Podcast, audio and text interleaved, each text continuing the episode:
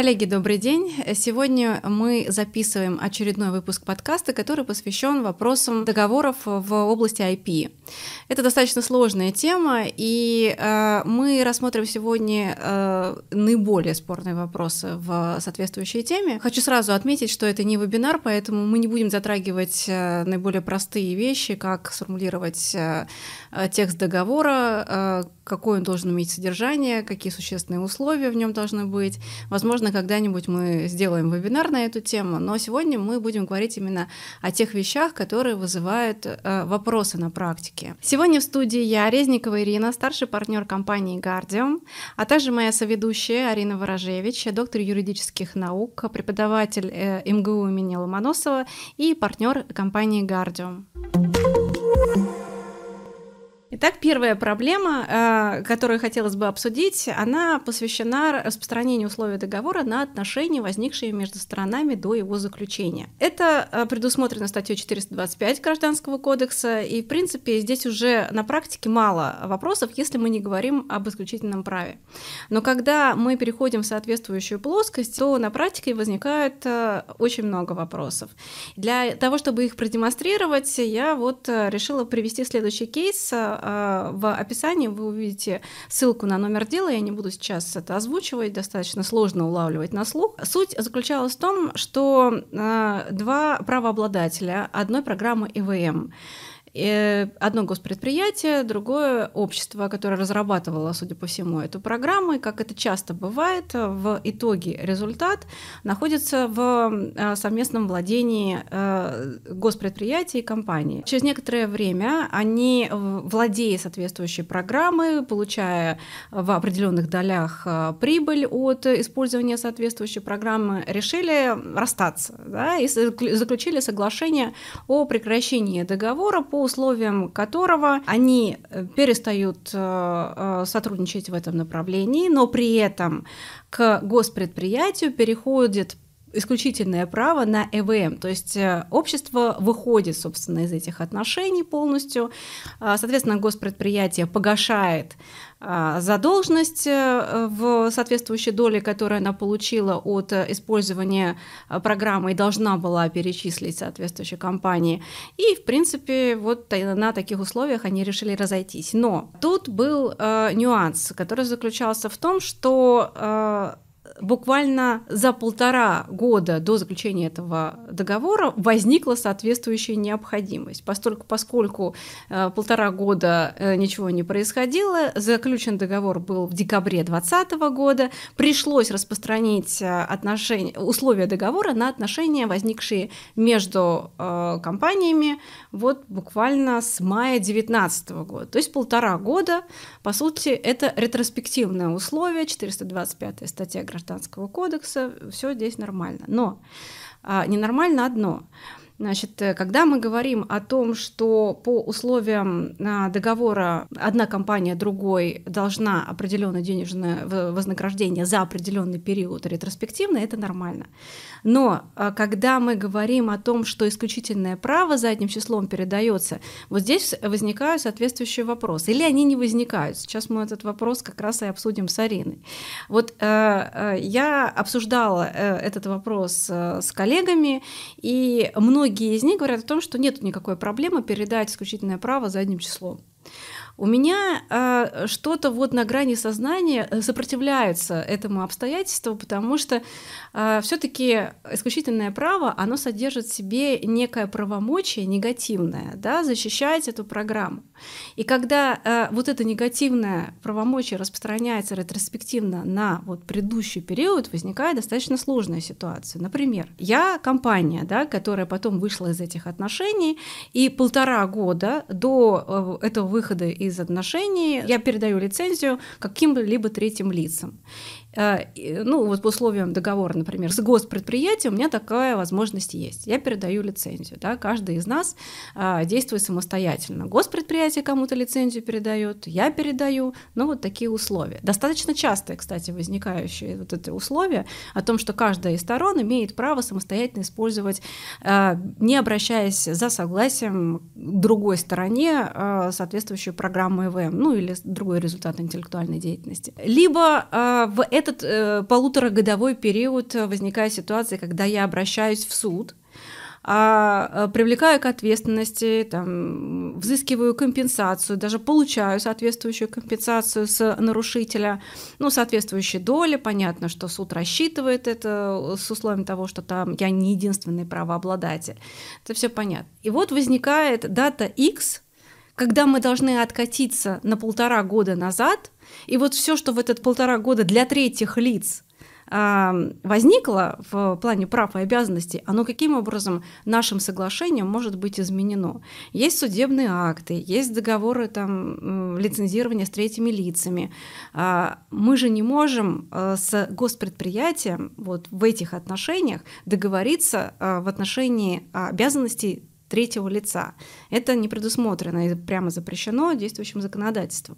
И вот э, как с вашей точки зрения, эм, возможно ли передать исключительное право задним числом или нет?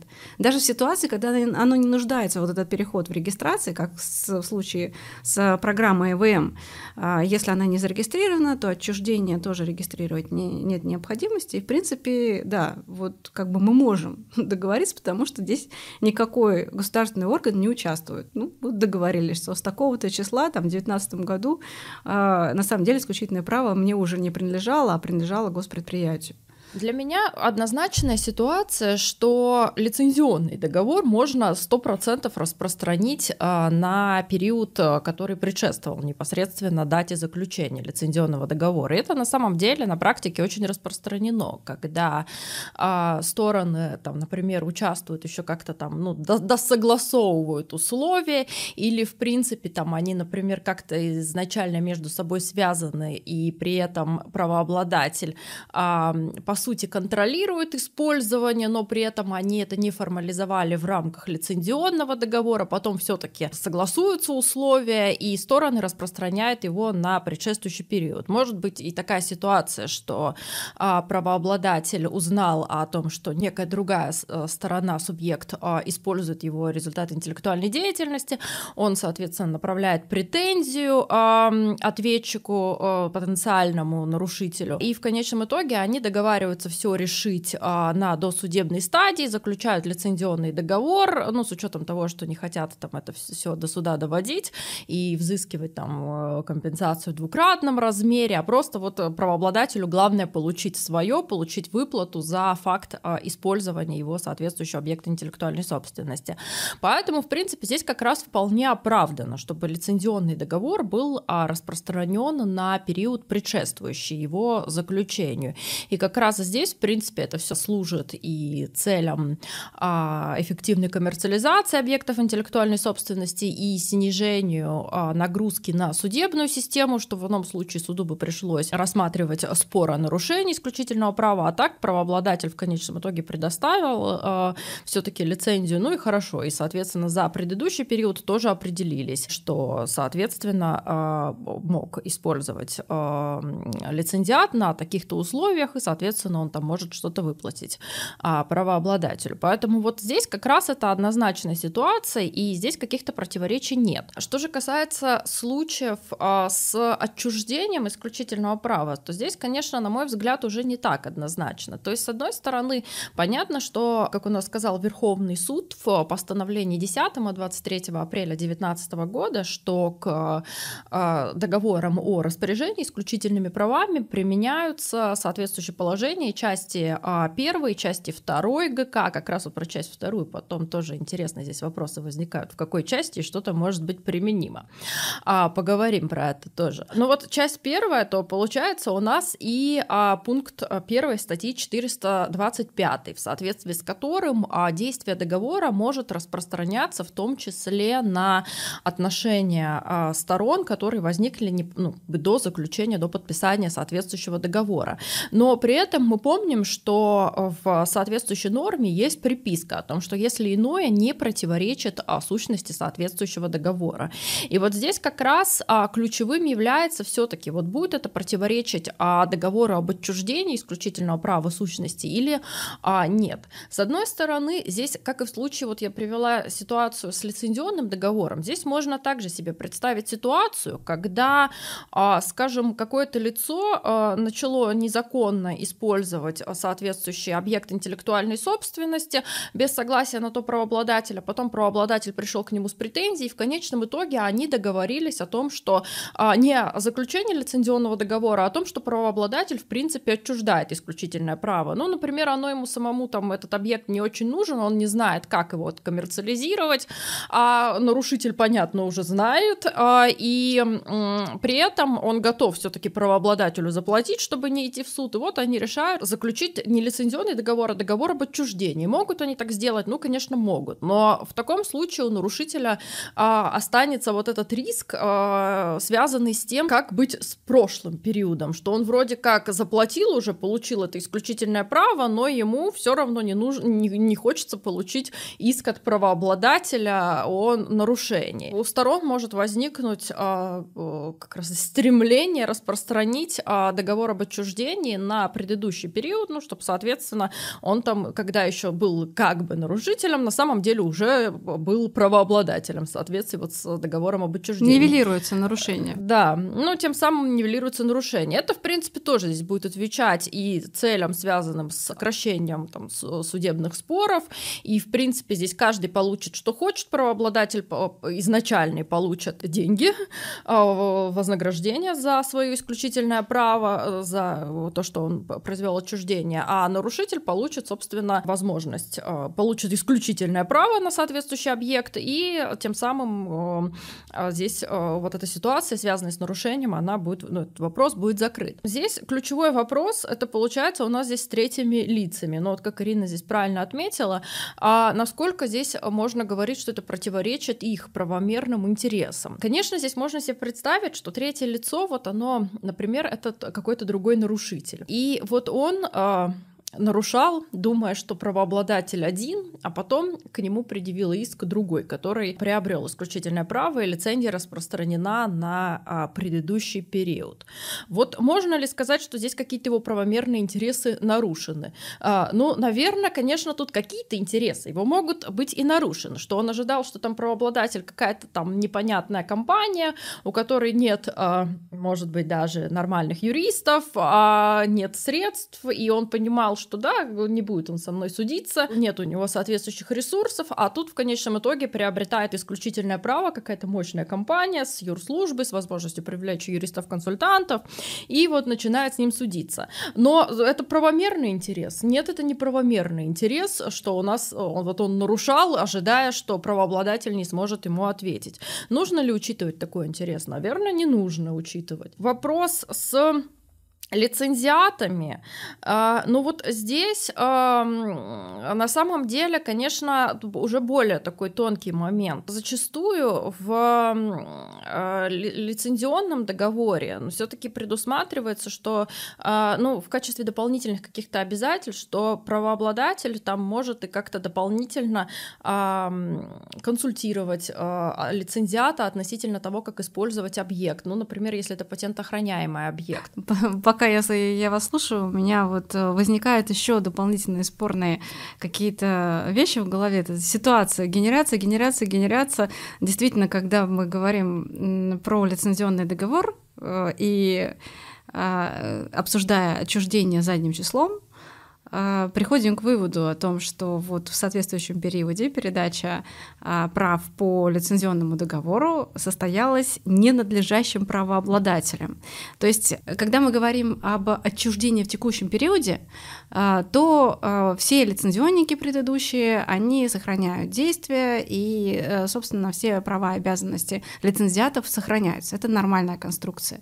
Но когда мы говорим о ретроспективной передаче исключительного права, то упираемся в ситуацию, что получается а, правообладателю а, задним числом передано исключительное право, а лицензиат заключил э, лицензионный договор с старым правообладателем, который в этот период уже таковым не был, и что тогда мы будем говорить об этом лицензионном договоре? То есть мы э, приходим к тому, что вот допуская соответствующую конструкцию отчуждения исключительного права задним числом, мы приходим к такому количеству спорных моментов, которые ну, абсурдны, если их додумывать вот до логического завершения, и э, очевидно, что вот ну, что-то не едет. А если оно не едет, то и, значит, изначально вот эта конструкция передачи задним числом, она, ну, порочна. Хотя, на самом деле, как мы видим, суд по интеллектуальным правам так не считает пока. Но я думаю, что рано или поздно возникнут э, подобные спорные ситуации, когда новый правообладатель захочет смести всех лицензиатов и на самом деле будет полностью вправе, потому что задним числом у него это право было, скажем, уже полтора года, а они тут э, там, только полгода с старым правообладателем дружили. И вот, значит, э, как только мы придем к соответствующему кейсу, возникнет ну, вот, необходимость решения этой проблемы.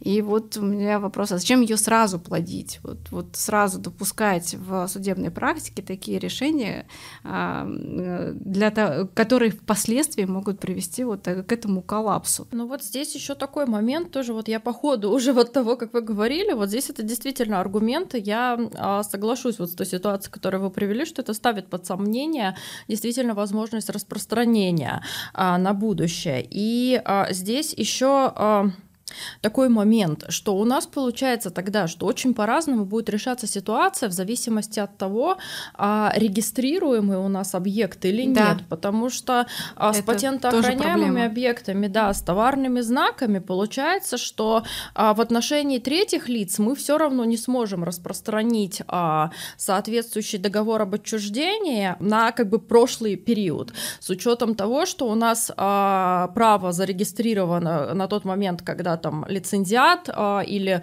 а, нарушитель, он видел, что по реестру соответствующий субъект, ну то есть получается, что, а, ну мы потом чуть позже поговорим, что у нас реализуется там все-таки, видимо, принцип противопоставимости, а, как когда в отношении всех а, третьих лиц а, получается то, что вот кто указан в реестре, тот и считается правообладателем.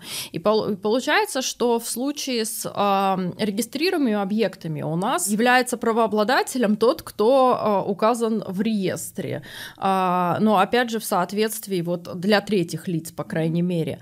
То есть там стороны могут а, договориться там и об отчуждении, и у них возникнут там обязательственные права по отношению к друг другу, но при этом для третьих лиц получается тот, кто в реестре, тот и правообладатель.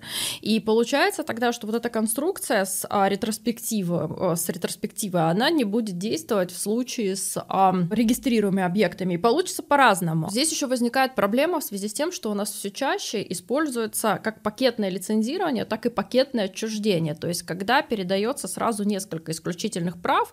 И вообще вот взять, а, но в России это еще не так а, распространено, хотя я думаю, мы к этому придем, когда один, например, программный продукт, он охватывает, он защищается и в качестве программы для ЭВМ, ну, соответственно, код, а, и при этом отдельные решения, там различные алгоритмы, заложенные в основу соответствующего программного продукта, еще плюс ко всему по патентоохраняемы. Ну и вот здесь встает вопрос о том, а что делать тогда с вот с подобным отчуждением исключительного права, что в отношении одних объектов так, в отношении других иначе, при том могут быть нарушены сразу и те, и другие исключительные права. И вот здесь вот это вот еще вот, вот такая неразбериха возникает. Здесь, конечно, вопрос, насколько у нас а, в данном случае мы можем применить а, положение статьи 425 к договорам об отчуждении. И главное, что когда мы говорим про разные результаты интеллектуальной деятельности, ну, объекты исключительных прав, то здесь, наверное, чисто теоретически можно придумать какое-то ну, доктринальное обоснование, почему в одном случае мы можем ретроспективу делать, в другом не можем делать ретроспективу.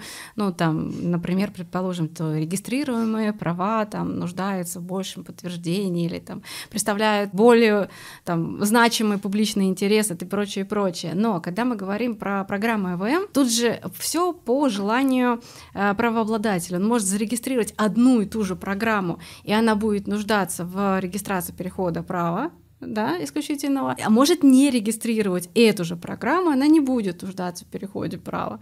И когда вот, и, и здесь уже вообще невозможно никакой доктринальной конструкции придумать для того, чтобы оправдать вот эту ретроспективу э, исключительного права, почему в одном случае мы можем это делать, когда не регистрируемые права, да, в другом не можем. Вот, поэтому удачи э, судьям суда по интеллектуальным правам в разрешении соответствующих конструкций. Я думаю, что скоро придется э, этот вопрос э, решать. А я вот еще подумала, кстати, вот тоже наше обсуждение меня натолкнуло. Я, честно говоря, до нашего вот э, подкаста э, не интересовалась этим вопросом, ну как-то сама себе его не задавала. А вообще здесь интересный вопрос возникает и с вот с этим свойством следования лицензии, обременением, а, а, то, что лицензия обременяет применяет исключительное право. И как раз вот этот ну, вопрос тоже, конечно, а, к а, тому, как будут согласовываться условия сторонами, и вот это как раз тоже нужно учесть, что в некоторых случаях действительно лицензиату, в принципе, без разницы, а, кто там будет правообладателем, ему важен сам объект.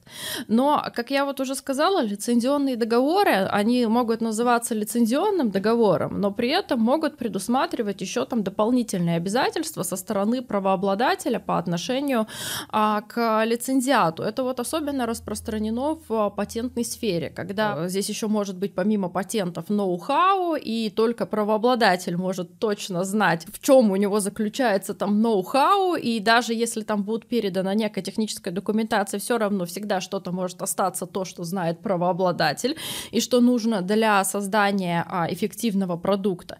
Притом даже получив а, доступ к патентоохраняемому объекту и к технической документации, к ноу-хау, на самом деле а, далеко не всегда а, лицензиат может так вот легко взять и начать использовать а, э, соответствующие объекты и производить на их основе эффективный какой-то продукт. Ну, там, например, в сфере фармацевтики, что зачастую требуется, чтобы все-таки правообладатель, его сотрудники как-то консультировали лицензиата относительно технологии производства, относительно относительно каких-то нюансов, связанных а, с а, созданием продукта, а, в котором бы использовались результаты интеллектуальной деятельности. И вот здесь как раз, если подобные еще обязательства предусмотрены, то есть связаны с какими-то, но здесь это уже услуги, получается, правообладателя, то есть это в любом случае смешанный договор получается, а услуги у нас, как мы помним, это договор, который предполагает личное исполнение по общему правилу, то вот здесь как раз большой вопрос вопрос, как это все э, прописать и что делать, если правообладатель отчуждает исключительные права все-таки. Но в таких случаях, кстати, э, э, стороны могут предусмотреть и запрет правообладателю а, отчуждать соответствующее исключительное право в период действия а, лицензионного договора. Ну или что он потом все равно будет оказывать эти соответствующие услуги, даже если а, ну, в этой части, если при этом правообладатель сменится, ну и соответственно, исключ... ну, исключительное право перейдет к какому-то другому субъекту.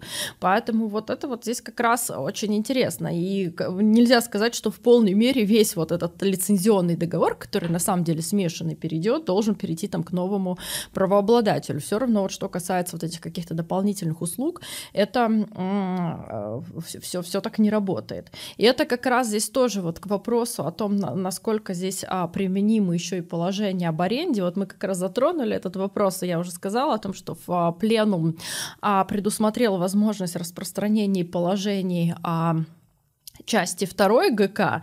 И тут, конечно, у всех сразу возник вопрос, а какие там положения из части 2, которые, по идее, там содержатся специальные нормы, ну, то есть у нас договор о распоряжении исключительными правами, это а, регулируется специальными нормами, и в части 2 у нас так-то тоже специальные нормы. И, видимо, как раз здесь вопрос стал про а, то, насколько могут применяться положения о договоре аренды. А, я вот как раз хочу, наверное, но ну, у меня вот вышла э, э, одна статья в начале про лицензионные договоры там в сборнике, посвященный юбилею Евгения Алексеевича Суханова. А, я там не затрагивала этот вопрос. Сейчас я хочу все-таки, видимо, уже в следующей статье и вот этого вопроса коснуться, насколько применимы здесь положения. Но вот как раз право следования вот это вот появилось, а в случае с лицензионным договором, ну, понятно, это здесь не по аналогии, а прямо предусмотрено в ГК, а, ну, тоже как и в аренде. Хотя в аренде тоже вот это вот следование, оно оно иногда ставится под сомнение с позиции того, что это придает аренде а, элементы вечного права и вопрос, насколько это справедливо для права, которое является обязательственным. Ну, там на самом деле дискуссия долгая, и есть сторонники того, что аренда это вечное право. Ну, в общем, мы в это не будем уходить. А здесь другие вопросы, которые тоже возникают и которые представляют интерес, это, во-первых, применимо ли к лицензионным договорам по аналогии положения а, пункта 1 статьи 621 о преимущественном праве арендатора, который надлежащим образом исполнял свои обязательства по истечении срока договора, что он имеет преимущественное перед иными лицами право на заключение договора аренды а, на новый а, срок. И вот вопрос, применимо ли это к лицензионным договорам. В соответствующих положениях о лицензионных договорах про это а, не сказано ни слова. Ну и вот возникал, это на самом деле даже на, в рамках заседания научно-консультативного совета суда по интеллектуальным правам в свое время обсуждалось. Притом там некоторые классические цивилисты говорили о том, что не видят каких-либо проблем и что аренда в целом достаточно похожа на лицензионный договор. Но мне как раз была ближе здесь позиция, что как раз вот в этой части нет, все-таки не надо распространять а, положение, по аналогии применять положение аренды к лицензионным договорам, потому что а, одно дело а, договор аренды, там все-таки важно, чтобы а, арендатор там вовремя осуществлял вы, выплату арендных платежей, при том никак не причинял вред а, имуществу, а с лицензионным договором здесь все намного тоньше, и что недостаточно даже просто платить там лицензионные платежи, а для правообладателя может быть очень важно, как лицензиат использует соответствующий объект интеллектуальной собственности, насколько эффективно. И здесь речь идет даже не о нарушении каких-то обязательств лицензиатом, а о том, насколько эм, удается лицензиату эффективно коммерциализировать соответствующий объект интеллектуальной собственности, а особенно если речь идет про исключительную лицензию, а особенно цена лицензии, которая определена в виде роялти. То есть у нас получается, что у правообладателя единственная в таком случае возможность как бы заработать от коммерциализации соответствующего объекта интеллектуальной собственности, это получать а, лицензионные платежи от а, лицензиата. И дальше получается, что если лицензиат, он в целом ничего не нарушает, но при этом он не очень эффективен, ему как-то не удалось там в полной мере наладить производство продукта, ему не удалось там найти значительное количество покупателей продукта, и в целом он вроде как старается, но вот можно было бы и лучше, то правообладателю понятно, что э, здесь это будет противоречить э, всем его правомерным интересам в эффективной коммерциализации объекта интеллектуальной собственности, если ему будут навязывать заключение нового договора с этим лицензиатом. И все-таки на практике, особенно если брать э, вот, лицензионные договоры в каких-то инновационных там сферах, э, которые, опять же, относятся там, к патентоохраняемым объектам, то как раз там сроки лицензионных договоров во многом установлены э, в том числе с таким прицелом, чтобы правообладатель мог посмотреть, насколько эффективен конкретный вот этот лицензиат, насколько он сможет э, эффективно, успешно коммерциализировать соответствующий объект интеллектуальной собственности. И если уж все пойдет нормально, то правообладатель может и сам захотеть заключить с ним новый лицензионный договор, но навязывать ему здесь а, было бы неправильно. И все-таки вот аренда и лицензионные, а, и лицензионные договоры это в данном случае все-таки принципиально разное, потому что с аренды на самом деле личность а, арендатора не так важна для правообладателя, как может быть важна личность лицензиата. А, ну, с простыми договорами простой лицензии, возможно, это не так все э, остро проявляется, но вот с исключительной лицензией однозначно. Еще есть два момента с тем, распространять ли положение о аренде по аналогии к лицензионным договорам, это а, вопрос с договором субаренды и, соответственно, сублицензии, то есть если а, прекращается лицензионный договор, может ли сублицензиат рассчитывать на заключение договора с лицензиаром? Вот в случае с арендой там предусмотрено, что субарендатор может рассчитывать на заключение договора аренды с соответственно непосредственно с а, арендодателем а, на условиях договора аренды. А, ну и вот тоже возникал вопрос о том, насколько это применимо к лицензионному договору. Но я, честно говоря, считаю, что это неприменимо а, в связи с тем, что в случае с арендой и субарендой, ну по сути субарендатор, ну вот он как бы действительно замещает собой арендатора, что арендатор там не владеет, не пользуется соответствующим имуществом, это делает субарендатор.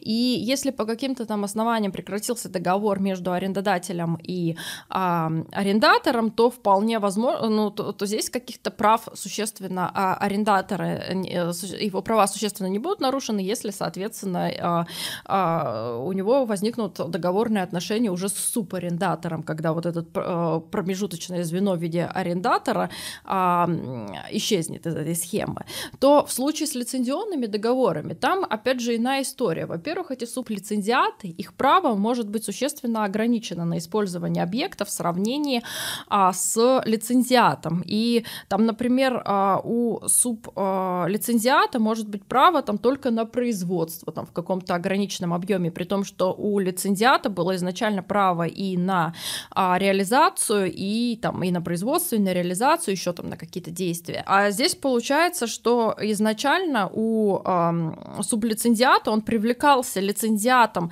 для какой-то вот реализации каких-то достаточно э, ограниченных, э, в, ограниченной сфере для реализации какого-то конкретного правомочия, и была выдана эта сублицензия, а теперь он, получается, должен заменить собой лицензиата. Но и опять же, здесь вот действуют все вот эти вот аргументы, которые я говорила применительно к тому, что личность лицензиата, она э, имеет большее значение для лицензиара по общему правилу, чем а, личность а, арендатора. И что здесь очень важно, насколько лицензиат, даже если он не нарушает обязательства, насколько он будет эффективен в коммерциализации. С другой стороны, здесь, наверное, по аналогии, вот тоже на практике возникал вопрос, можно а, применить а, положение о а, перенаеме.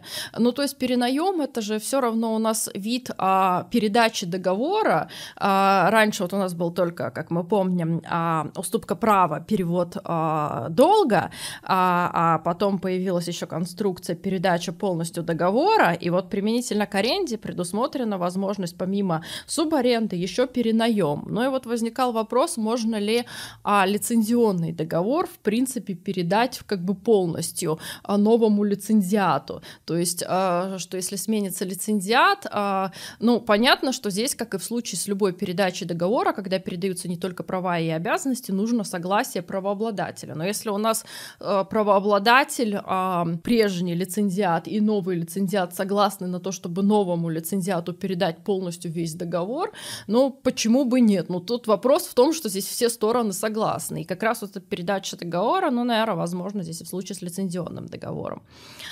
А вот э, про преимуще... преимущественное право, если мы допускаем такое в лицензии, то, что вы не допускаете, мы добавляем еще одну проблему в топку ретроспективной передачи исключительного права, потому что кому соответствующий лицензиат, который по сути уже абсолютно бесправен вот в этой концепции, будет предъявлять соответствующие требования на преимущественное э, право продления договора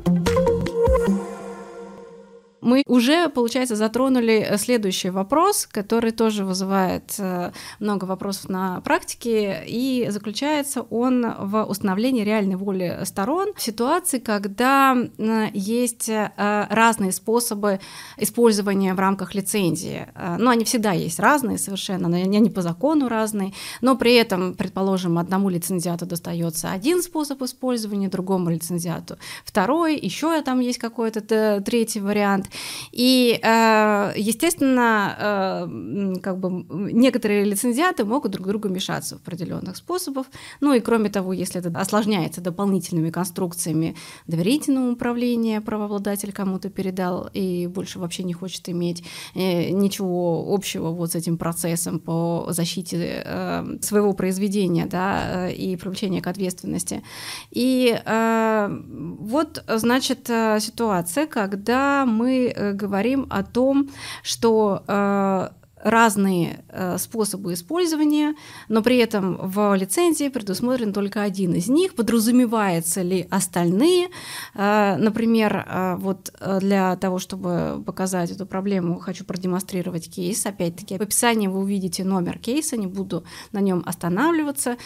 Есть некая компания, которая называется «Медиамузыка». В принципе, ее название не важно, но просто вот для того, чтобы более интересна была озвучка кейса.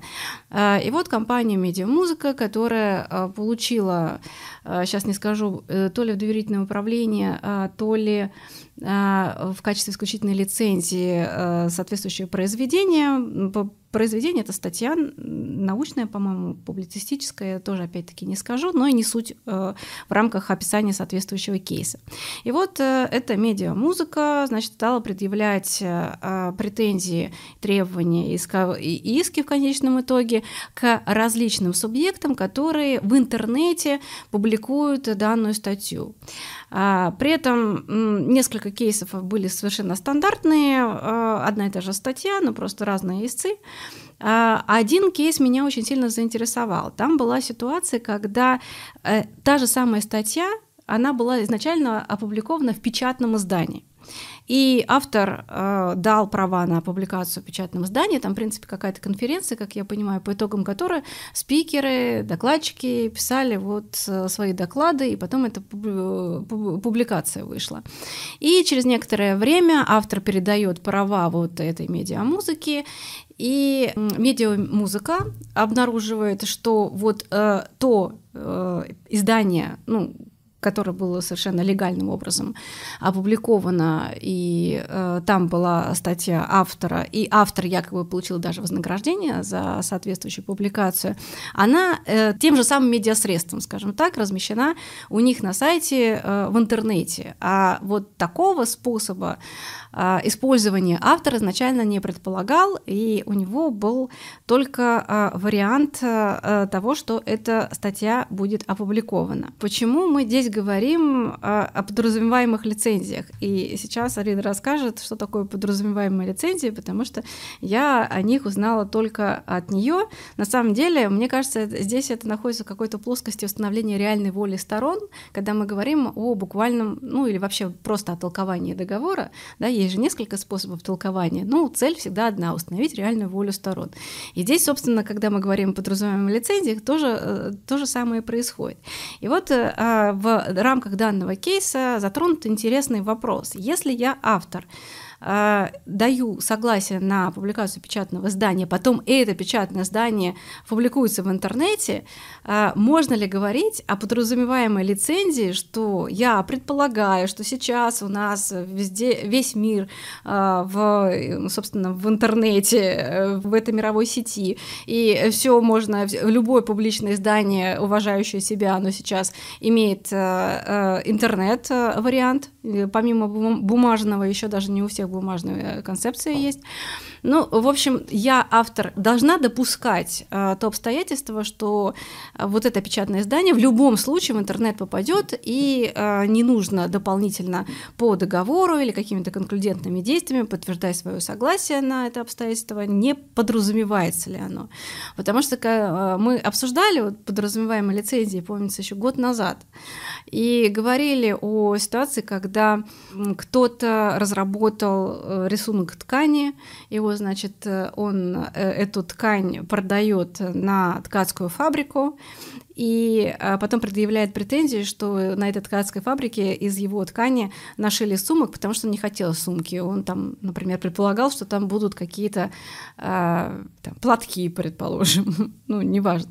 И здесь как бы сложный вопрос, потому что здесь все таки еще исключительное право, исчерпание исключительного права э, при передаче экземпляра вот этой ткани. Но, э, тем не менее, вполне можно нагенерить ситуацию, при которой э, есть э, объект исключительного права, который передается на ту же ткацкую фабрику для того, чтобы э, потом реализовать э, его в виде товара, но при этом вот эта цель, она не фигурирует в лицензионном договоре. Должен ли предполагать автор вот в, ввиду своей, естественно, изначальной добросовестности, разумности и прочего, о том, что а зачем ткацкой фабрике, и, иначе вот, собственно, его там результат интеллектуальной деятельности не для того же, чтобы поставить там в угол и там вот хранить, да, и, или там повесить себе там на билборд и любоваться. То есть он должен предполагать, что это коммерческая организация, целью которой является извлечение прибыли вот из реализации различных готовых э, текстильных товаров.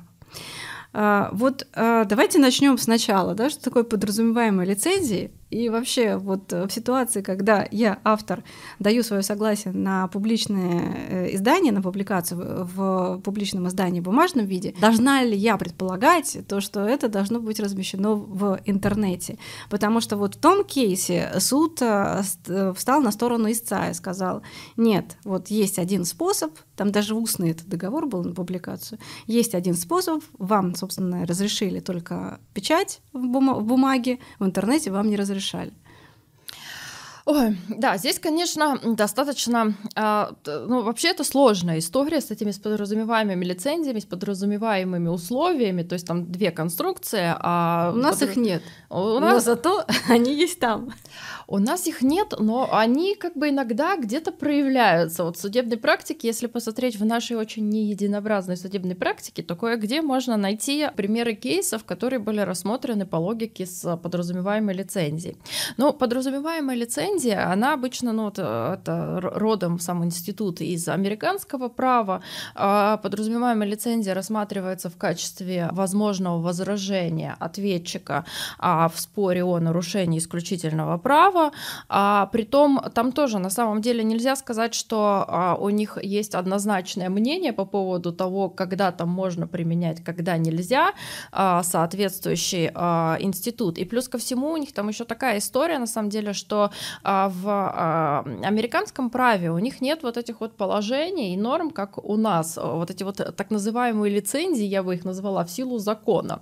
То есть, когда речь идет о ситуациях, ну вот то, что, что это вот вот эти вот нормы о создании произведения по заказу, о создании о, произведения по гражданско-правовому договору, который непосредственно не предполагал создание соответствующего объекта интеллектуальной собственности. То есть вот у нас в ГК достаточно много норм, а, которые регулируют вопрос судьбы прав, именно интеллектуальных прав, применительно к другим гражданско-правовым договорам, которые могут в принципе, каких-то условий о, о, о том, у кого там возникают потом интеллектуальные права, не предусматривать. В Америке у них, вот, которые там интересные показательные кейсы были касательно института подразумеваемой лицензии, они как раз вот, ну, основные вот эти вот прецеденты, они как раз сводились к тому, что между сторонами был некий гражданско-правовой договор, опять же, не всегда он там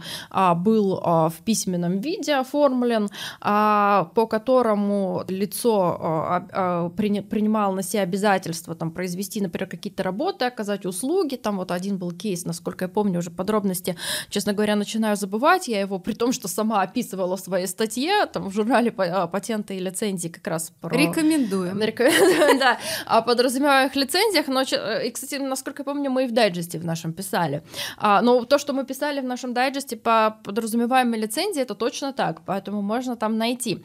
А, насколько я помню, там а, какая-то киностудия пригласила а, то ли там компания, то ли физическое лицо, насколько помню, компанию по производству спецэффектов. Они а, там получили какой-то объект авторского права, ну что они засняли соответствующий спецэффект, а потом а, там возник какой-то спор относительно того, что а, им а, не заплатили за вот это вот видео со спецэффектами, но при этом потом а, киностудия все-таки включила вот этот вот соответствующее видео со спецэффектами а, в свой фильм. Притом изначально они заявили о том, что вот вы там это плохо сделали, спецэффекты недостаточно а, эффектные. Не, спецэффектные. А, недостаточно спецэффектно, да. Ну и, соответственно, там пытались не заплатить. Возник спор, и вот, эм, э, собственно, вот эти вот э, субъект, который создал видео с этими спецэффектами, он предъявил иск о нарушении исключительных прав.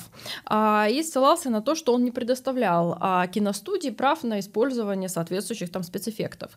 Ну и вот там как раз суд применил а, доктрину подразумеваемой лицензии, сказав о том, что, ну вот, коль скоро ты передал вот это вот видео, и ты, собственно, действовал по заказу а, и создавал это все, то в данном случае а, подразумевалось, что при том ты понимал, что это все делается для конкретного фильма, а не просто так, то, ну, собственно, ты был согласен на то, что они будут использовать это в фильме.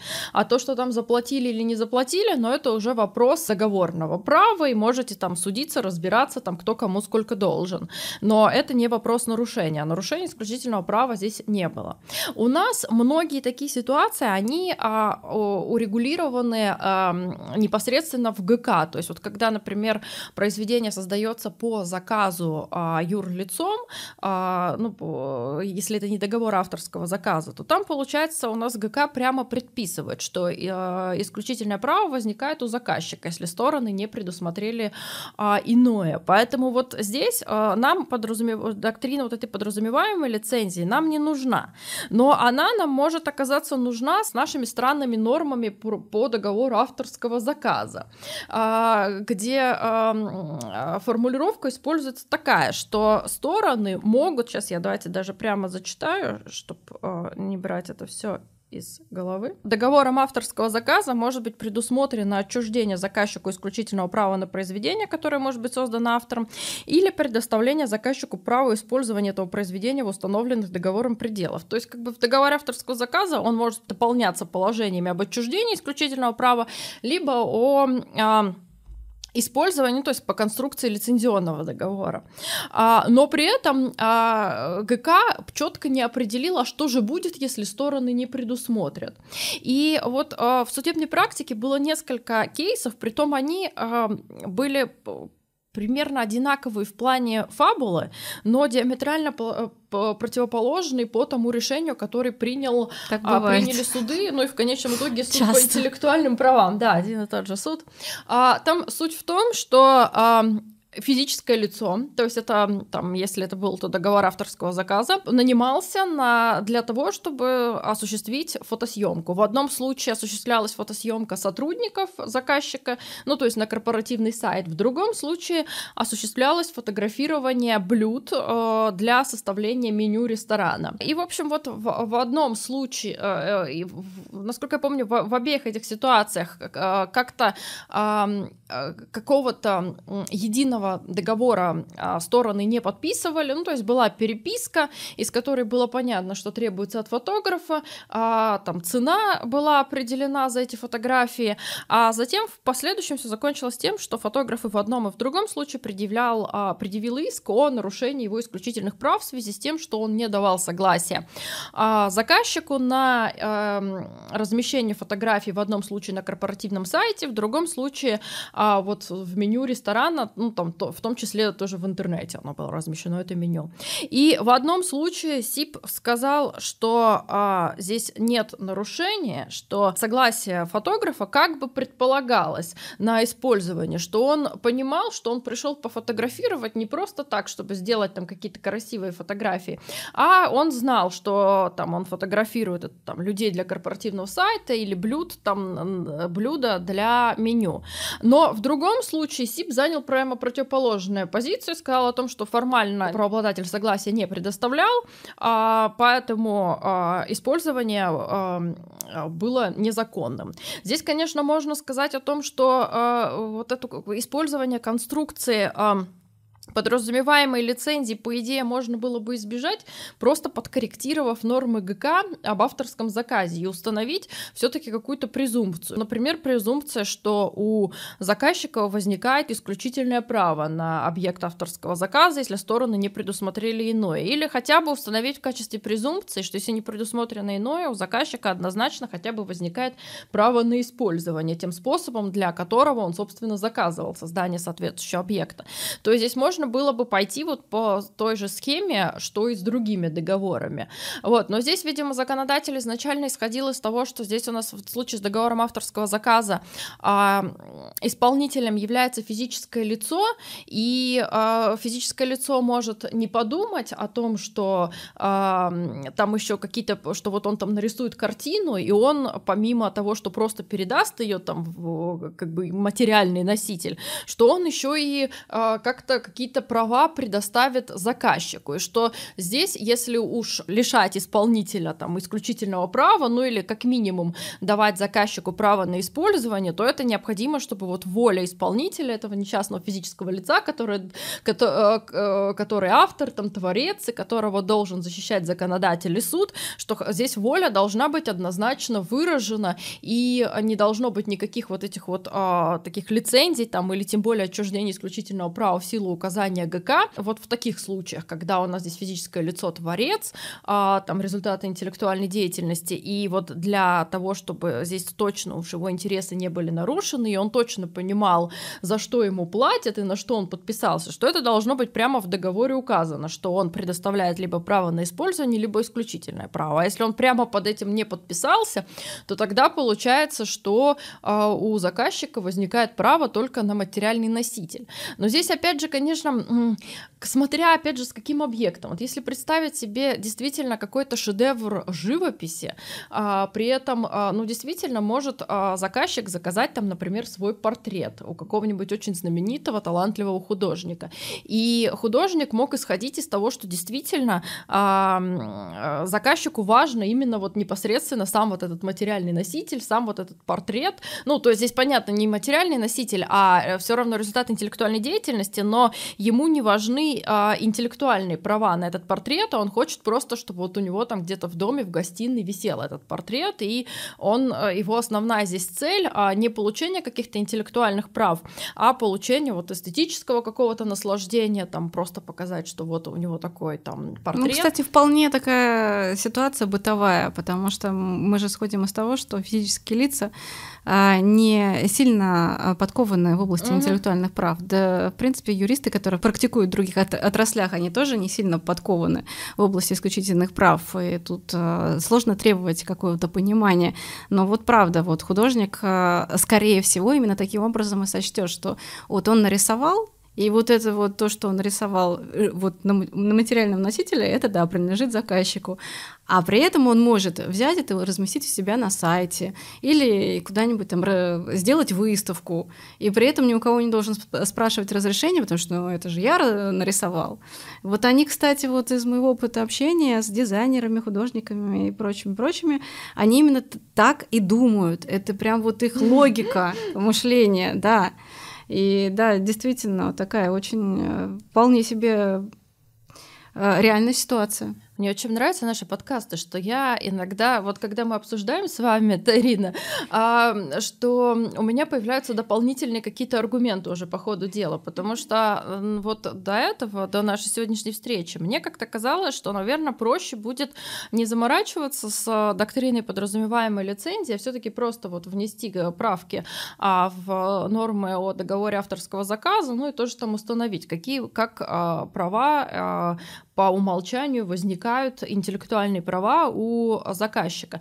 Но вот сейчас, а, когда мы вот в таком это контексте посмотрели, я начала тоже здесь про этих бедных художников, а, то вот уже получается так, что, возможно, это вот и выход, что, с одной стороны, у нас а, нормы об авторском заказе не устанавливают какой-то презумпции относительно того, что у заказчика возникают хоть какие-то интеллектуальные права на соответствующий объект интеллектуальной собственности, но, с другой стороны, мы а, здесь используем конструкцию вот этой подразумеваемой лицензии и говорим о том, что ну если явно заказчик он а, заказывал для какой-то цели, о которой однозначно исполнитель знал, как вот, например, что там пригласили фотографа сфотографировать сотрудников а, для там сайта компании, то ну, здесь однозначно, что исполнитель, он подразумевалось, что заказчик будет потом это использовать подобными способами. Хотя, с другой стороны, у нас, кстати, уже вот эти э, конструкции, конструкции норм, которые определяют судьбу прав на результат интеллектуальной деятельности, созданные а, в связи с исполнением обязательств по различного рода договорам, они, в принципе, так говорят о том, что если там речь идет именно о предоставлении прав на использование, то в соответствии с а, тем, для чего, собственно, создавался этот объект. Поэтому если а, с тем же самым художником, если а, он исходил из того, что он рисует, а, ну и это подтверждает, например, переписка сторон, что он рисует портрет исключительно там для того, чтобы потом а, заказчик где-то у себя в интерьере разместил, но это значит, что и, и, в принципе и даже если мы предусмотрим а, а, условия о том, что у, у заказчика могут возникнуть некие права на использование, но а, в соответствии с вот с теми целями, для которых заключался договор, все равно вот этот наш заказчик, который заказывал себе портрет, который он бы разместил в гостиной, он а, здесь все равно каких-то существенных прав в любом случае не получит. Ну, в общем, здесь такой спорный момент. Возвращаясь-то все-таки вот к ситуации а, не связанные с а, авторами, физическими лицами, то здесь, ну вот пленум у нас, а, опять же, на который уже ссылалась, номер 10 Верховного суда, а, в постановлении номер 10 э, занял позицию о том, что если способ использования прямо не указан, то, соответственно, он не предоставлен. И вот все-таки с ситуациями, когда речь идет о том, что правообладатель предоставляет права на использование э, в печатном виде, э, то есть там на э, воспроизведение произведения плюс распространение вот в печати, э, но при этом не прописано про доведение до всеобщего сведения там посредством интернета, э, ну, вероятно, наверное, все-таки вот этот способ он не предусмотрен.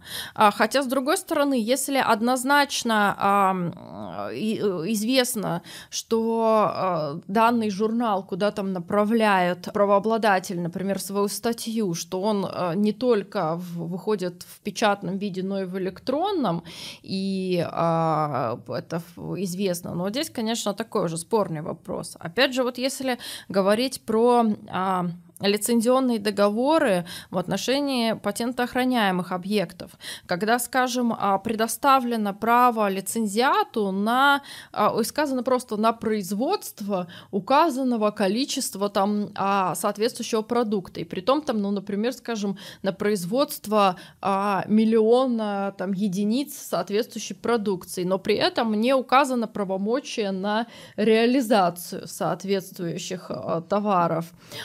И вот тут тоже возникает вопрос. Понятно, что это, конечно, а, большая ошибка юристов, которые составляли соответствующий договор, что они не предусмотрели способ использования посредством реализации. Но вот тоже, если исходить из того, что речь идет про договор двух субъектов предпринимательской деятельности, а, и при этом, а, ну, очевидно, такое количество, которое явно производилось не для того, чтобы покрыть собственные потребности а, лицензиата, там, например, что он там эти миллион там единиц чего-то, но явно он в своей как какой-то деятельности а, не будет использовать, а, и что это все именно под реализацию. Но вот должен ли суд в данном случае а, все-таки как-то пытаться дополнить волю сторон и сказать о том, что, ну, конечно, они имели в виду, что он может не только производить, но и реализовывать, что как бы все и все остальное и в их переписке там, например, и а, исходя вот в целом из понимания того, что это рационально действующие субъекты, говорит о том, что а, они имели в виду там в том числе и а, реализацию, что любой другой средний норма- а, рационально действующий субъект, конечно, бы имел а, в виду условия реализации, и стороны никогда бы не вступили бы в соответствующее там лицензионное соглашение, если бы речь шла там только о производстве, непонятно для чего. Но тут вопрос, должен ли суд в таком случае проявлять какой-то вот этот такой патернализм по отношению к сторонам, особенно если это стороны субъекты предпринимательства предпринимательской деятельности и дорабатывать за их юристов, которые э, не потрудились. А, но это уже здесь скорее даже вот это условие не к подразумеваемым а, лицензиям, а подразумеваемым условиям. А, также вот мы рассматривали тогда с переработкой тоже вот к вопросу о том, что может, что не может делать лицо, которому предоставлено право на переработку. Может ли он, как, каким образом он в последующем может использовать объект. А, то есть, если, например, а, заключен лицензионный договор, по которому там указано, ну, например, какие-то способы, ну, не знаю, например, скажем, на какую-нибудь картинку, и сказано а, там, ну, в договоре прописано, что лицензиат может использовать, например, там для, ну, в какой-нибудь своей предпринимательской деятельности, а, там, для оформления там бара, ресторана, а, при этом у него, ну, правомочия на, а, соответственно, а, воспроизведение будет этой там картинки, и там еще прописано право на переработку. И вот вопрос, а, если это будет именно переработка, то значит ли, что лицензиат может каким угодно образом использовать это в переработанном виде, коль скоро ему было предоставлено право на переработку. Либо же все-таки возможность по использованию переработки тоже будет ограничена теми способами, которые в лицензии прописаны. Но вот мне представляется, что все-таки, если ему изначально в лицензии были предоставлены права на использование там только а, в какой-то вот там в отдельном, а, в конкретном бизнесе, где-то там для оформления, скажем, помещения, то и в переработанном виде он может использовать только так, таким же образом. Ну да, если есть право барствовать, то это не значит, что ту же самую картинку можно повесить себе на стену дома или, не знаю, там вводить на выставку. Дома, понятно, для личных целей, никто об этом даже и не узнает. Но где-нибудь там выставку организовать этих картинок и Сделать. билеты продавать, да, это, это точно не подразумевается. Сделать там футболку, например. Да, да, кстати, этот э, мерч угу. соответствующий, ну, право на переработки же есть. Неважно, что только на бары.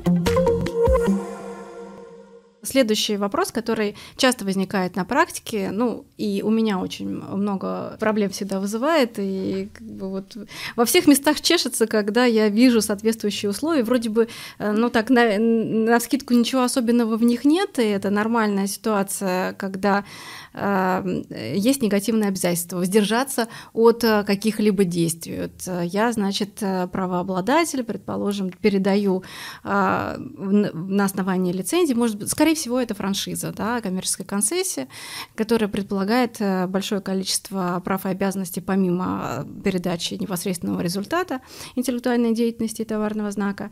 И э, я, соответственно, от лицензиата хочу, чтобы он не заключал каких-либо э, соглашений такого же рода, э, не конкурировал, и чтобы его аффилированные лица со мной не конкурировали и с моими лицензиатами. Вот я там, собственно, э, таким образом э, ввожу условия, чтобы мои, предположим, лицензиаты, они друг с другом не конкурировали. И э, мы также приводим в качестве примера кейс для того, чтобы обрисовать эту проблему. Я прямо зачитаю, как там в этом кейсе были сформулированы соответствующие условия. Опять же, э, вот это типичная ситуация, и по большому счету вот ничего особенного, глаз бы не, не зацепился, если бы увидела это в лицензионном договоре. Формулировка там была такого рода, что в период действия лицензионного договора в течение одного года после его прекращения, обеспечить э, недопущение э, действий самого лица, а также аффилированных лиц, э, связанных с аналогичной деятельностью правообладателю, а также отказаться от осуществления самостоятельной конкурирующей деятельности, обеспечить отказ его аффилированных лиц от осуществления такой деятельности на рынке розничной продажи автомобильных запчастей. Собственно, э, возникло соответствующее нарушение, правообладатель обратился в суд по интеллектуальным правам, который пресек, э, собственно, соответственно, соответствующие действия в плане включения в договор соответствующих условий. Он посчитал, что к данному договору можно применить условия договора присоединения, постольку поскольку э, в данной ситуации лицензиат является слабой стороной. Все мы знаем постановление Пленума о свободе договора, где, собственно, зафиксирована эта ситуация, что свобода свободой, но при этом нельзя обижать слабых. И вот в данном случае лицензиат оказался в слабой позиции, и суд его э, защитил. И, кроме того, суд по интеллектуальным правам, он констатировал э, то, что э, есть нарушение законодательства э, антимонопольного. То есть, э, несмотря на то, что лицензии в принципе исключены, Э, имеют э, антимонопольный иммунитет, как, собственно, э, все остальные отношения по обороту исключительных прав. Но вот в данном случае вот такая история не сложилась, потому что эта ситуация вот выбивается из ряда подобных. И вот одна вот, вот такая вот тонкая грань, когда мы уже привыкли определенные условия видеть в договоре, но при этом в некоторых случаях а, с определенными обвязками это считается нарушением антимонопольного законодательства, что неожиданно да, в ситуации, когда речь идет об исключительных правах, и а, в нарушением собственной свободы договора, потому что есть вот этот перехлест в пользу сильной стороны. Вот, а, Арина, как вы относитесь э, к установлению негативных обязательств? Где вот эта тонкая грань, когда это может можно делать. И когда вот мы уже все перехлестываем в сторону за пределами действующего законодательства. Да, действительно, вопрос а, с негативными обязательствами в лицензионных договорах и в договорах коммерческой концессии, а он, ну, такой, можно сказать, дискуссионный, и можно найти в судебной практике различные подходы. Вот к тому, что уже здесь дело привела в пример Ирина, могу здесь добавить, что было еще интересное постановление суда по интеллектуальным правам а, где э, рассматривался вопрос тоже с негативными обязательствами в лицензионном договоре в отношении программы для ЭВМ. Там правообладатель в лицензионном договоре прописал негативные обязательства лицензиата не заключать аналогичных лицензионных договоров в отношении а, программ для ЭВМ с конкурентами соответствующего правообладателя. И при том там ФАС никак в это дело не вмешивался, но суд по интеллектуальным правам а, решил, что соответствующие условия, они противоречат конкурентному законодательству являются а, ограничительными.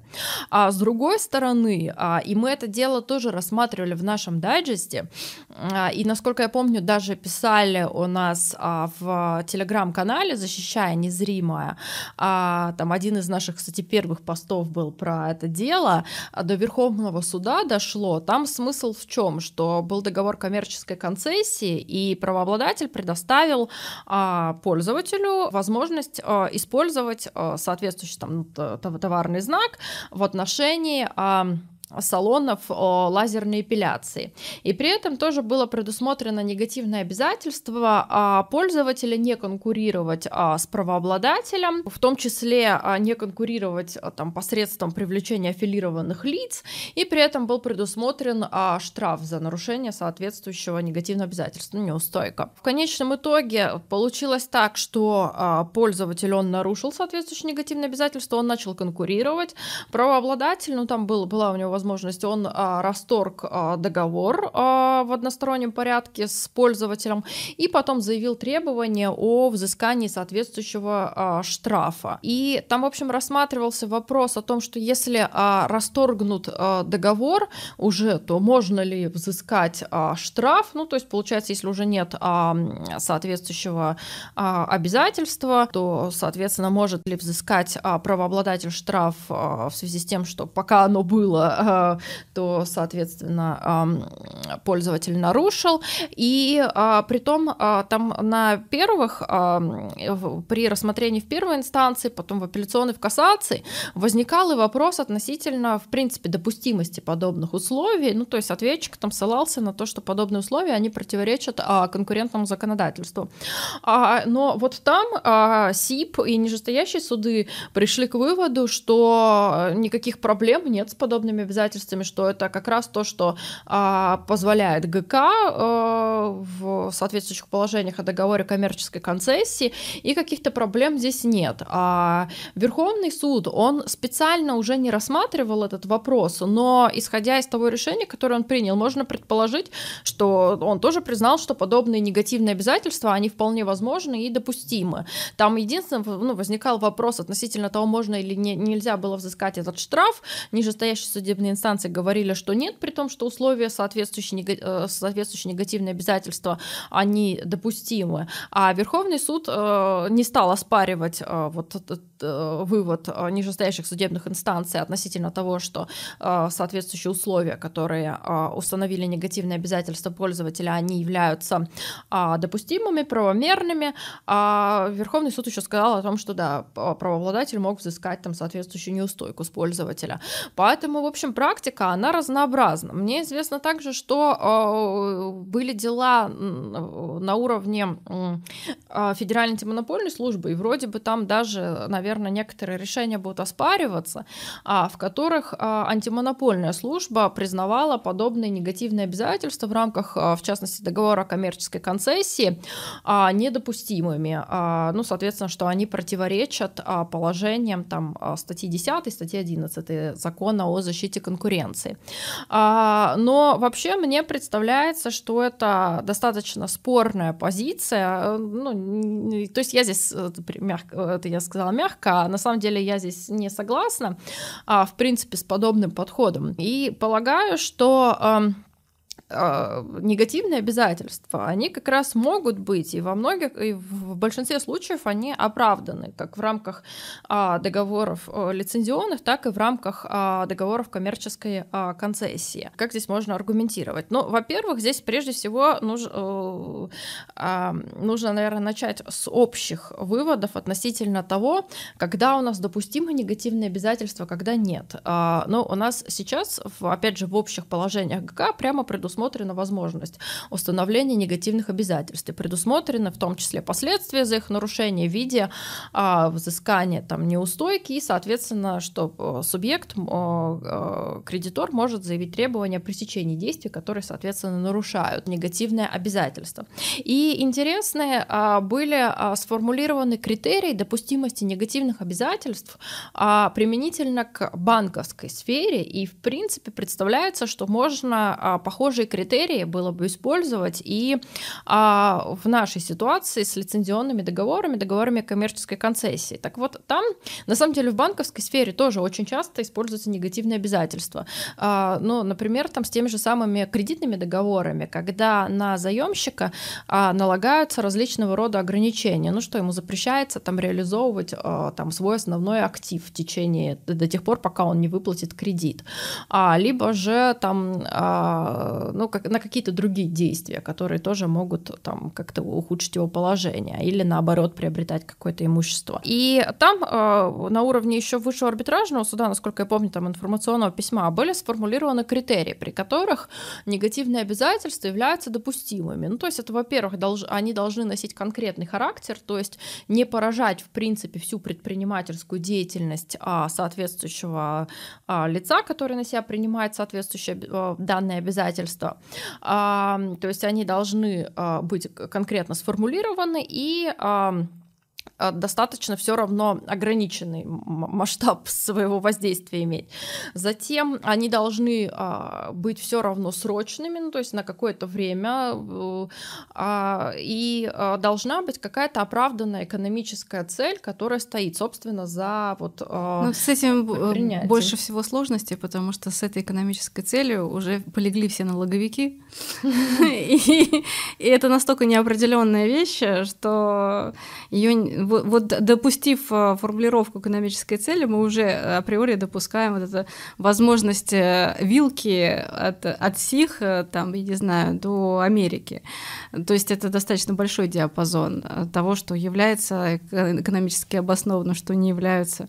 Некоторые договоры там по три, по четыре взаимосвязанные между собой, и если посмотреть только один договор, никогда не поймешь, что эта цель действительно экономически обоснованная. Для того, чтобы определить э, вот эту целесообразность, нужно посмотреть еще три договора. И это достаточно вот э, э, серьезная, сложная вещь, доказывание на практике по экономической цели. Поэтому вот мы поляжем с этим критерием, это точно. А это, вы знаете, это как раз вот то, что вы назвали, это один из аргументов, который приводится в зарубежной доктрине учеными против вмешательства антимонопольных а, ведомств в сфере интеллектуальной собственности. А с учетом того, и, кстати, вот это вот тоже, здесь я бы бы как раз сказала, что вот это вот один из моих аргументов против подчинения действий по осуществлению исключительных прав антимонопольному регулированию. Потому что антимонопольные ведомства, при всем уважении, они не способны смотреть а, на все цели и все интересы, которые стоят за а, исключительными правами и, собственно, а, оценивать действия правообладателя с позиции не только вот того, как это повлияет на конкуренцию на рынке, но и с позиции а, целей, а, которые, в принципе, и функции, которые стоят за исключительными правами. А функции эти, они заключаются в стимулировании инновационного развития, а, в эффективной коммерциализации объектов интеллектуальной собственности и м, вот именно в этом, то есть в стимулировании инновационного развития. И здесь важно понимать, а, что, ну, с, как раз там случай с товарными знаками, там немного другая история, но там тоже можно вот применительно к договорам коммерческой концессии показать, когда э, соответствующие огранич... А, ограничивающие условия, они допустимы, когда нет. А, а, я сейчас про это чуть позже скажу. Вот если говорить про а, сферу а, инновационную, то есть там, где патент охраняемый у нас прежде всего объекты, то вот здесь вот эти вот ограничительные условия, в том числе негативные обязательства, они иногда могут быть, ну, по сути, одним из а, основных а, здесь моментов, а, которые определяют готовность правообладателя вступить в соответствующие лицензионные отношения. То есть мы должны понимать, что у нас правообладатель, в принципе, если он может вообще никому не предоставлять никаких лицензий. И как раз это максимально негативная история там, с точки зрения с конкуренции, с точки зрения там, от появления новых каких-то продуктов и с обеспечения интересов потребителей потребителей в соответствующих а, там, продуктах. Тем более, если он сам правообладатель, он не производит, не внедряет свои разработки. Он может, в принципе, ему патент, а, исключительное право предоставляет возможность запрещать всем, всем вокруг. Если он соглашается хоть на каких-то условиях выдать а, лицензию, то это значит, что вот он уже готов делиться, и это, по идее, оно уже хорошо с позиции, и если брать вот с позиции конкуренции, с позиции того, что появятся некие новые пользователи. А а, но правообладатель, он зачастую готов поделиться и предоставить свою разработку только а, с условием того, что будут наложены на пользователя определенные ограничения. И опять же, у нас сама по себе конструкция лицензионного договора, она предполагает, что э, сфера вот этого, э, сфера использования объекта э, и условия предоставления этого доступа, они могут быть какие угодно и предопределены правообладателем. То есть может быть лицензия предельно широкая на все действия с э, соответствующим объектом, может быть там указаны только достаточно кон- конкретные способы на конкретные конкретной территории, и что это все по сути предполагается, исходя вот из существа а, лицензии. А, а дальше можно себе представить несколько ситуаций. И вот ФАС, он а, и вообще ну, другие антимонопольные ведомства, не только российские, они как раз вот это вот не способны здесь учитывать с позиции а, цели инновационного развития. Вот я проиллюстрирую это на двух простых ситуациях. Одна ситуация, когда правообладатель, ну вот опять же возьмем договор исключительной лицензии. Правообладатель какую-то свою очень крутую разработку предоставляет а, исключительному лицензиату. А при этом в лицензии предусмотрена еще плюс ко всему выплата лицензионных платежей в виде роялти. То есть у нас правообладатель, его а, доход, а, вообще что он получит от а, своего патента хранимого объекта, очень сильно зависит от того, а, насколько а, эффективен будет а, лицензиат, как он будет, а, насколько он успешно ему удастся коммерциализировать соответствующий объект интеллектуальной собственности. А, дальше себе, э, и вот э, в таком случае у нас правообладатель, у него есть несколько интересов, и это абсолютно правомерные интересы, и можно его понять, если так проще сказать. Во-первых, у нас правообладатель, он может быть заинтересован в том, чтобы установить ценовой коридор, то есть те цены, по которым наш лицензиат может реализовывать товар.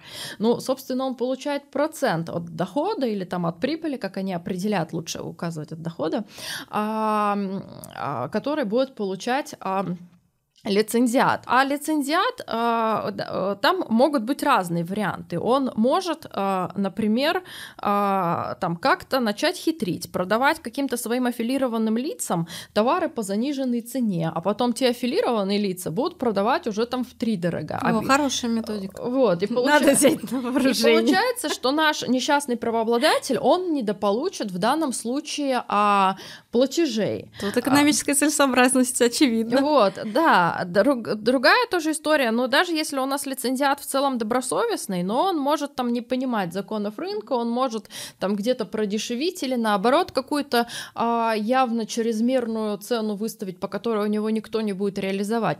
Поэтому правообладатель, он может быть очень заинтересован в том, чтобы установить ценовой коридор на соответствующий товар. И дело здесь не в том, чтобы как-то там э, существенным образом навредить конкуренции. Он прежде всего в данном случае ему, его интересует вот этот ценовой коридор ровно для того, чтобы э, получить самому нормальный доход от коммерциализации его разработки. И если у него не будет возможности установить этот ценовой коридор, он может в принципе не захотеть выдавать никому эту лицензию. Или он будет устанавливать, э, будет всем говорить о том, что вот только при наличии там какой-то установленной вот этого паушального платежа. А паушальный платеж, он может быть невыгоден уже, например, лицензиату, что он еще не знает, э, то есть, что он, получается, должен будет заплатить вперед и еще до того, как он сам начнет коммерциализировать соответствующий продукт, в котором будут воплощены патентоохраняемые объекты, у него еще может, в принципе, не быть а, там э, необходимых средств а, в данный конкретный момент. И он, как раз его, наоборот, бизнес-модель, она может быть рассчитана на то, что он хочет поделиться и выплатить нормальные роялти правообладателю, но тогда, когда он сам начнет разраба- зарабатывать на соответствующем объекте. И, и здесь получается, что стороны, они обе заинтересованы в том, чтобы это были роялти, ну, по крайней мере, не против, но при этом правообладатель, он должен быть уверен в том, что лицензиат не будет его обманывать и как-то там где-то продавать продавать дешевле, потом там через каких-то подставных лиц. То есть правообладатель, э, он согласен на роялти, то есть то, что выгодно для лицензиата, но при этом он должен все равно диктовать свои условия, на которых будет реализован соответствующий продукт. И это очень понятно с позиции а, целей по, надлеж... по эффективной коммерциализации патента охраняемого объекта, из позиции интересов, правомерных интересов сторон. Но это может быть непонятно а, антимонопольному ведомству. С негативными обязательствами тоже тоже может быть такая же история, что у нас правообладатель, он очень заинтересован в том, чтобы лицензиат эффективно, максимально эффективно коммерциализировал его патентоохраняемый объект, и чтобы он не отвлекался на какие-то другие а, продукты, и в том числе на разработки конкурентов, которые могут быть хуже, которые могут не представлять интерес позиции там, инновационного развития, но при этом конкуренты могут предлагать это а, лицензиату дешевле, и лицензиат может решить тогда, что а, а, окей, он будет лучше производить вот этот продукт конкурента, а для правообладателя он там, ну, по остаточному принципу. Поэтому понятно, что правообладатель, он может быть заинтересован в том, чтобы установить вот эти негативные обязательства на осуществление конкурирующей деятельности и на заключение а, аналогичных договоров с конкурентами. Но может быть и обратная ситуация, когда у правообладателя у него вроде как и есть разработка, но какого-то старого поколения, а он пытается запретить лицензиату а, использовать новые какие-нибудь уже усовершенствованные разработки конкурентов и накладывать вот здесь соответствующие условия на то, что если там будут какие-то усовершенствования, ты не вправе их использовать. Вот это вот уже не очень с точки зрения инновационного развития, но вот эти вот все негативные эффекты именно с позиции целей а, и функций исключительных прав, это можно преодолевать и а, признавать подобные условия недействительными не через конкурентное законодательство, которое по сути нейтрально нейтрально и безразлично вот к этим ценностям и функциям исключительных прав, а, а решать это все с позиции, а, там разные могут быть подходы, 168 плюс 10 злоупотребление правом правообладателя, либо 169 а, заключение сделки, противоречащие основам правопорядка, нравственности, ну здесь правопорядка, что а, на самом деле эта статья редко на практике применяется, но как раз вот для тех случаев, когда... Для товарных знаков часто. Право осуществляется осуществляется исключительно в противоречии с а, его функциями, в принципе, можно. Но, а в случае с товарными знаками и с договорами коммерческой концессии, вот эти негативные обязательства, они же иногда для чего устанавливаются? Чтобы а, и на практике какая ситуация может быть, что вот этот пользователь, он под брендом правообладателя, раскрученным крутым брендом, в который правообладатель вложил огромные средства, он под этим брендом, под этой вывеской, может начать продавать товары еще других брендов и конкурентов. И получается тогда, что конкуренты могут паразитировать на бренде нашего правообладателя. И правообладатель, он потому вот эти негативные обязательства в договор коммерческой концессии включает а, для того, чтобы избежать вот этой ситуации, когда пользователь будет э, где-то там э, на одном и том же складе, в одном и том же магазине реализовывать товары крутого правообладателя с его известным брендом и еще товары его конкурентов. Ну, то есть здесь тоже очевидная правомерная цель с позиции правообладателя. Но будет ли это учитывать ФАС? Вот большой вопрос. У меня тоже в голове возникла ситуация, когда э, мы, очевидно, имеем публичный интерес в том, чтобы ставить соответствующие условия, а при этом э, с точки зрения антимонопольного законодательства здесь вот очевидно э, нет, вот очевидно там табу. Э, например, вот инновационный центр, который занимается новыми разработками, он ничего не производит, он потом эти патенты передает на основании лицензии. Вот это, собственно, основная его деятельность, это научная деятельность по разработке. И вот э, ситуации, когда он э, э, заинтересован, естественно, в том, чтобы получать прибыль, ему, в принципе, нужны деньги на новые разработки для того, чтобы снова потом патент передать лицензию. И с точки зрения общества это э, вполне себе благоприятная деятельность, то есть она полезна. И здесь публичный интерес очевиден. Но ФАС по логике должен пресечь соответствующую деятельность, если вот эта вилка ему покажется э, слишком завышенной, э, с нецелесообразной экономически, потому что вот э, с точки зрения конкретного продукта, конкретного договора да, лицензионного, если мы не смотрим вообще на всю эту обвязку, каким образом этот патент в принципе возник, э, мы приходим к тому, что э, ну, тут завышение цен для потребителей, да, чего они такое, такую там вилку установили, надо поменьше. Ну и в итоге этот инновационный центр не может разрабатывать э, какие-то средства, предположим, там какие-то фармацевтические, да, предположить.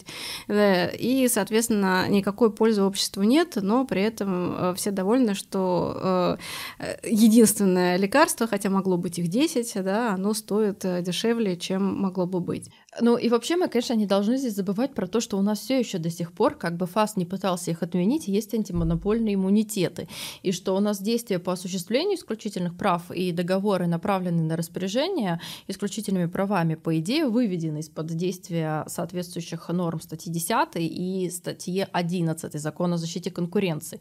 Но опять же, как я понимаю, ФАС, они пытаются продвигать какой-то странный такой подход, что э, действия по осуществлению это непосредственно просто предоставили право, передали. Хотя вот эти действия, они, по идее, сами по себе не могут носить какого-то проконкурентного или анти... Хотя проконкурентные они как раз носят характер, они э, сами по себе не могут носить какой-то антиконкурентный характер.